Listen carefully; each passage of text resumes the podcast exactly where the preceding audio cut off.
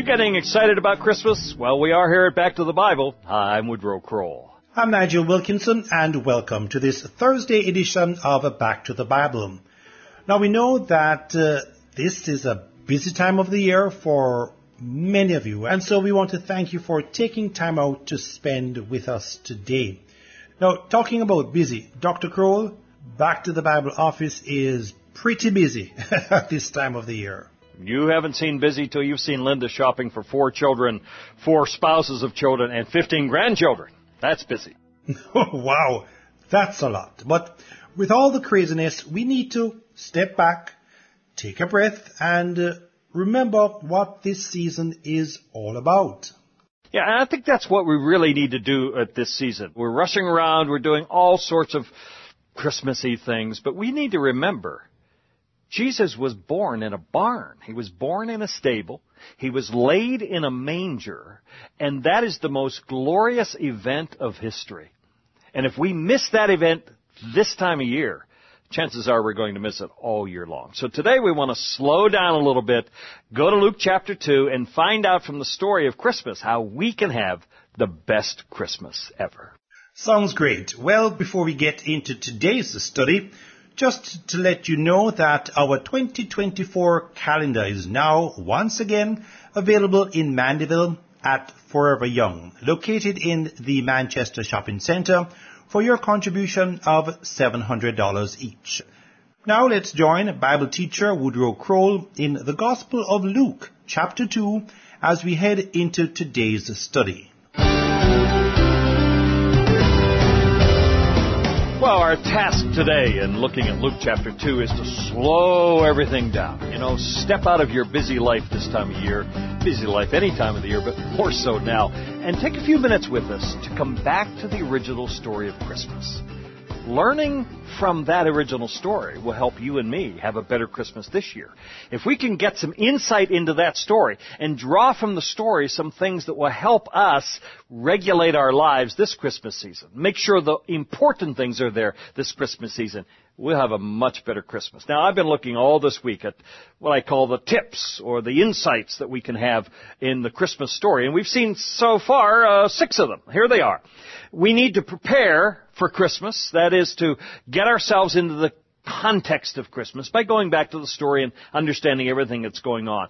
And then we need to proceed with humility, because let's never lose sight of the fact that while there are sales going on and there are lots of things happening, that it was a baby in a manger wrapped in swaddling clothes that brings us to the important thing of Christmas. So, prepare for Christmas, proceed with humility, enjoy the fellowship of others. Mary and Joseph were together.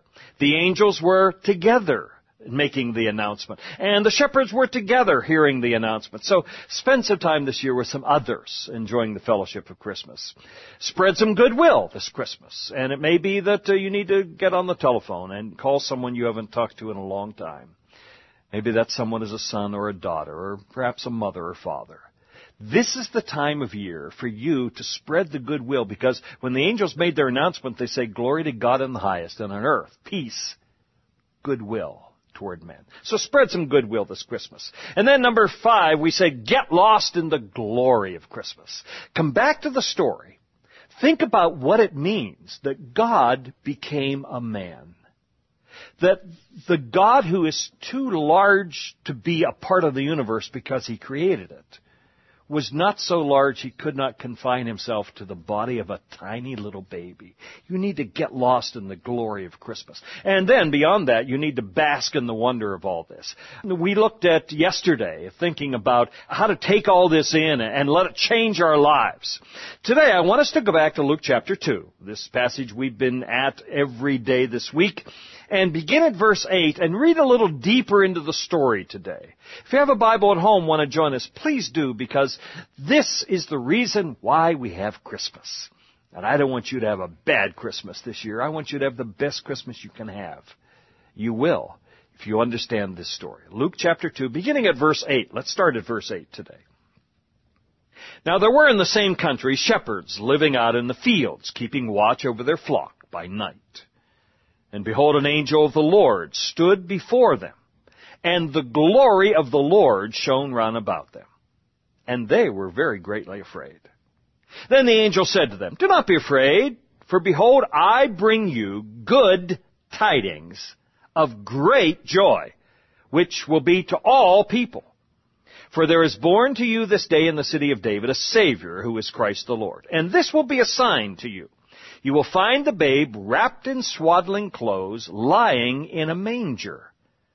And suddenly there was with that single angel a multitude of the heavenly host praising God and saying, Glory to God in the highest, and on earth peace, goodwill toward men. So it was when the angels had gone away from them into heaven that the shepherds said to one another, Let us now go to Bethlehem and see this thing that has come to pass, which the Lord has made known to us. And they came with haste and found Mary and Joseph and the babe lying in a manger. Now when they had seen him, they made widely known the saying which was told them concerning this child. And all those who heard it marveled at those things which were told them by the shepherds. But Mary kept all these things and pondered them in her heart. Now, you know, one of the things I think that's missing from most of our Christmases today is just some time to ponder these things. Just to take some time and think over them. Mary took time for meditation, and that's what I want to talk with you about today. We need to carve out this Christmas season some time just to sit down and meditate on all the things we learned from the story of the Christ child. Now, that word ponder is a very interesting word. It comes from two little Greek words, sum, meaning with, the prefix, and balo, meaning to throw. So to ponder means to throw with. To throw things together, to bring ideas from various corners, to confer with yourself. In fact, it's exactly the word that's used in Acts chapter four, verse fifteen, when uh, Peter and John stood before the council of the uh, Pharisees and the Sadducees. I'm going to ask Meredith if she would read for us today, Acts chapter four, verse fifteen. But when they had commanded them to leave the council, they conferred with one another. Peter and John had been with Jesus. Everybody knew it. They called them before the council and said, What on earth is going on? And then the council sumballoed. They conferred with one another. They, they brought ideas from various members of the council, and they decided what they ought to do to this Peter and John and what they were doing in preaching the gospel. Well, okay, that's the same word that is used of Mary when it says she pondered all these things and kept them in her heart. This word, by the way, is only used by Luke. It's used here in the Gospel of Luke. It's also used in the Acts, which we read from. So it's a word that means to meditate, and it basically means to take the time to bring ideas together. Look down at all the elements of the story of the Christmas story and pull out the elements of that story and spend enough time with the elements of that story threading them together in your mind so that they have new and brilliant meaning to you. Meditation is uh, not something we do very well anymore. Um, Chuck Swindoll defines meditation this way. He says, it is a disciplined thought that focuses on a single object or a single scripture for a period of time. Now, think about that. Uh, four things there. Disciplined thought. These are not random thoughts. You are sitting down to have a purposeful idea, to have a time when you can purposefully look at something you're going to read. In this case, the Christmas story. It's focused. Uh, not just uh, uh, disciplined thought, but it's disciplined thought focused on one passage of Scripture. Look, the, the story is found here in Luke chapter two. You can read the entire story in about nineteen verses. And it talks about a single object. The single object, of course, being the Lord Jesus at this point. And you do it over a period of time. Now, here's where most of us fail. We say, I'd love to think about the story of Christmas, but I just don't have time. Well, don't kid yourself. You have time to do everything you want to do. And I want to encourage you, if you want the best Christmas you've ever had, find some time to meditate like Mary did. Let the things that happened in this story and the things she had to think about, let those things resonate in your mind. Make sure that those things are the things you're thinking about. And this may be twenty minutes, it may be an hour. I don't know how long it will take for you to do this. But I know this. The longer you take and the more frequently you do this, the better Christmas you'll have. So if you're looking to have a great Christmas this year, do what Mary did. Have some discipline of mind. Focus on one thing, and that's the story of Christ and his birth. And then let your eye bring into your mind all the things that you need to know about the story of Christmas. It was Saint Francis of Sales, a sixteenth century monk, who said, half an hour's listening is essential, except when you're very busy. Then an hour is essential. You and I rush through Christmas like we got that over for another year, and then we can't wait for another year to come by. And you know what? In the process of all that, we just sort of miss the whole point of Christmas. So, tip number seven is this. To make this the best Christmas you've ever had, do what Mary, the mother of Jesus, did. Ponder all these things in your heart. Spend some time meditating on what Christmas means to you and what it should mean to everybody else. Tammy, you have a question. Would, for some of us, that idea of pondering is a little bit scary. So if we're not used to doing it, are there baby steps to uh, learning how to ponder? There are baby steps. When I talk about pondering, I'm not talking about writing a theological dissertation here. I'm saying ask yourself the question, what did Mary have to think about this day that she didn't have to think about yesterday? Now, the shepherds, you know, the events of the day, just spending a little time throwing those things together in your mind. Then uh, maybe an hour later say, okay, well, what did what did Joseph have to think about? You know, what, what are the characters in this story? What is unique about their part in the story that was not unique twenty-four hours before this happened? And this doesn't have to be a, a two-hour session in which you write a treatise. It does have to mean, though, that you take enough time out of the day that you can actually think about the things of the story, because the best way to have a good Christmas is to make what happened in this story happen in our stories today. And actually, I, I do do some pondering, and I, I love the way you said maybe an hour later or mm-hmm. later in the day, because I found sometimes I'll read something in the morning, and ten o'clock at night, something triggers that makes me think about what I read that morning, and I do ponder it. Every good teacher will tell you that repetition is the key to learning. So don't do it just once. Do it once, do it again, do it again, do it again. And that makes a much better Christmas for you. Well, in just a minute, we want to come back and look again at Luke chapter two. I started reading today at verse eight, but we want to find out yet another tip that will help you make this the best Christmas ever. Hello, friends. Before we continue today's study here on Back to the Bible, I want to take a moment to talk with you about the prophet Jeremiah.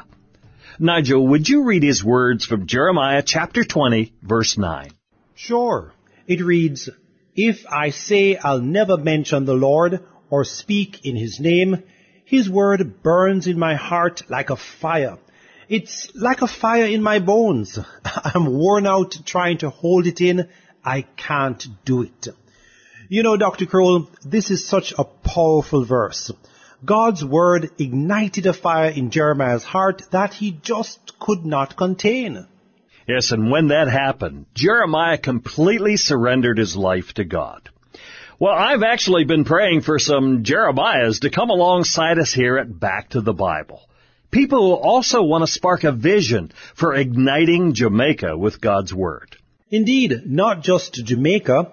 There are persons as far as Papua New Guinea, Australia, and Italy who download our podcasts on a daily basis. That's right, our Jamaica edition of Back to the Bible is touching lives right around the world. And so we need help from you, our listeners, to keep us on air and online as we head into twenty twenty-four and beyond. It's a great way for you to be a faith partner with Back to the Bible. So prayerfully decide what you might give. Donations can be made via online bank transfer or in-bank deposit.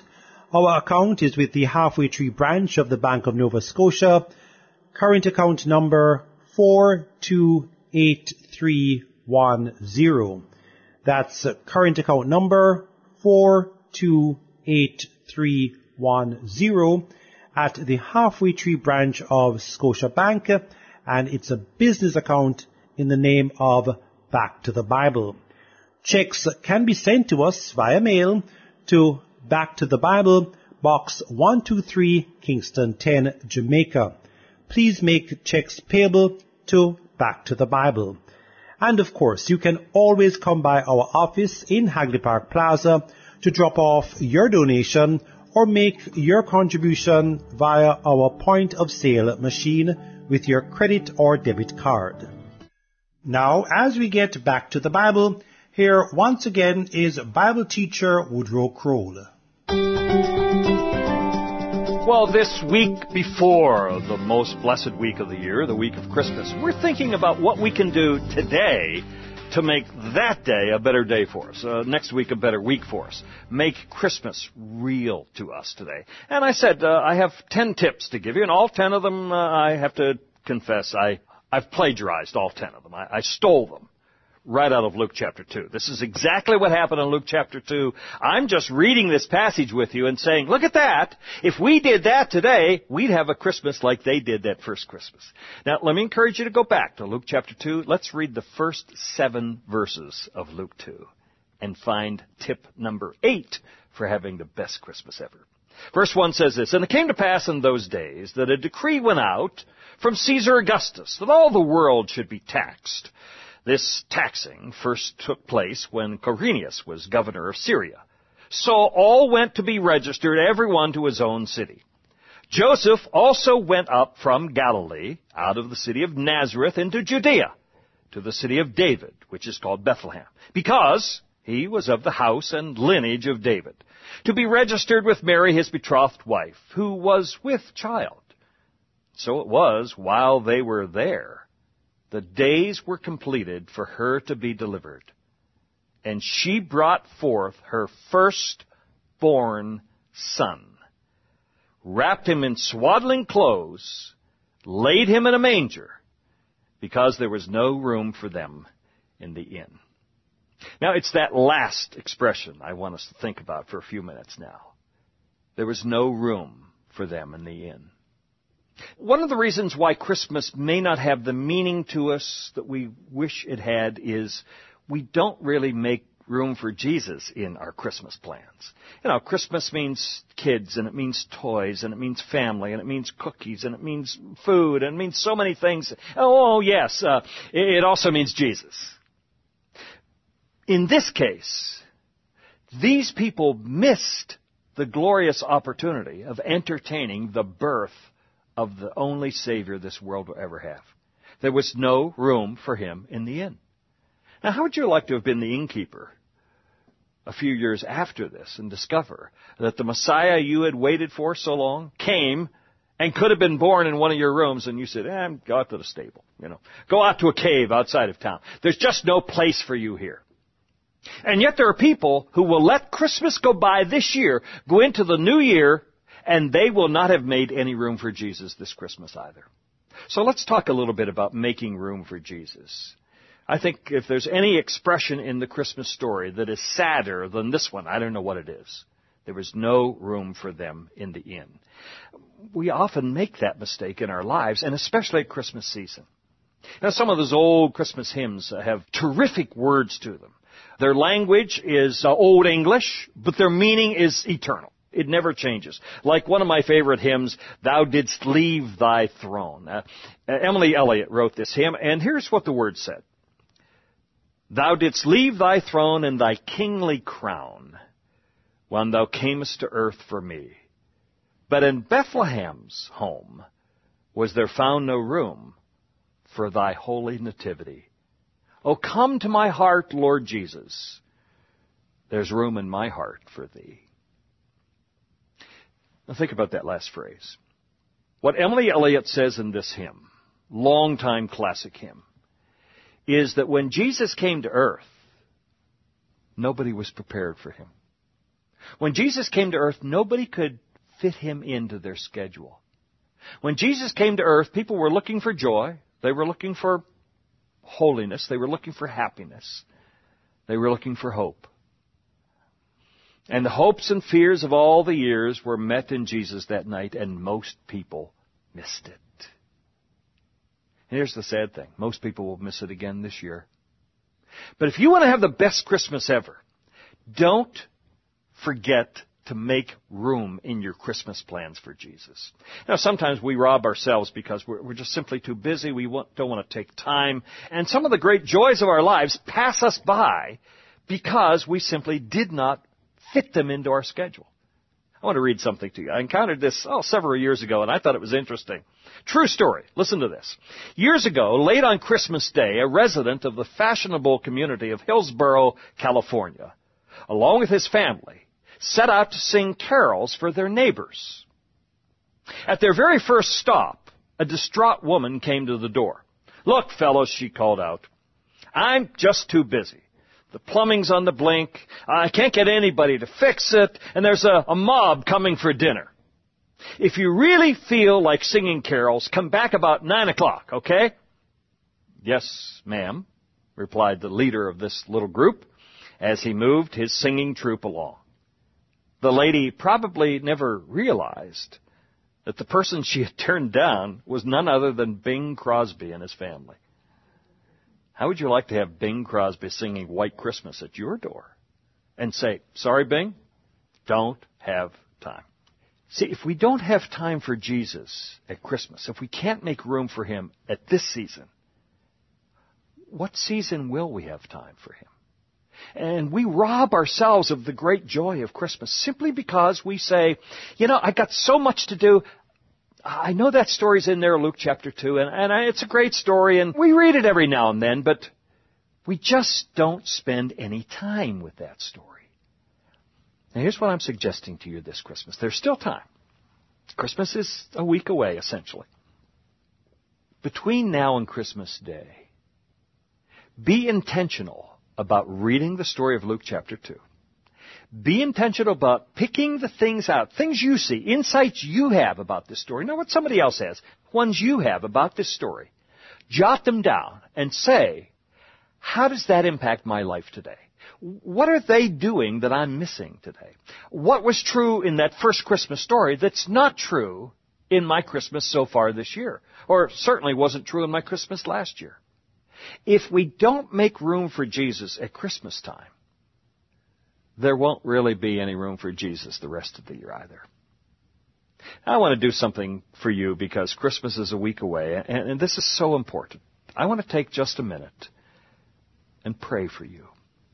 Pray that this will be your best Christmas ever, because your Christmas this year will be more like the first Christmas of Luke chapter two. Father, it is so incredibly important that Christmas be meaningful, because it was meaningful to you. It's when your Son gave up all the trappings of glory and became a human being. Now, Lord, in the business of this year of Christmas, help us to make room for Jesus. For it's in his name I pray. Amen. I'll be back in just a minute to wrap up for today.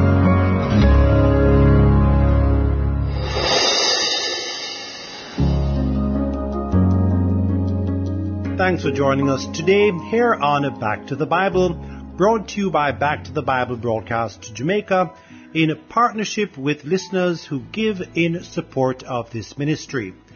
Our office is located at shop number twenty-two, Hagley Park Plaza, Kingston ten. Before we go, just a reminder that our twenty twenty-four calendar is available in Mandeville at Forever Young, located in the Manchester Shopping Centre, and of course also from our office here in Hagley Park Plaza, for your contribution of seven hundred dollars each. Doctor Kroll, excellent advice on how to make room for Jesus this Christmas.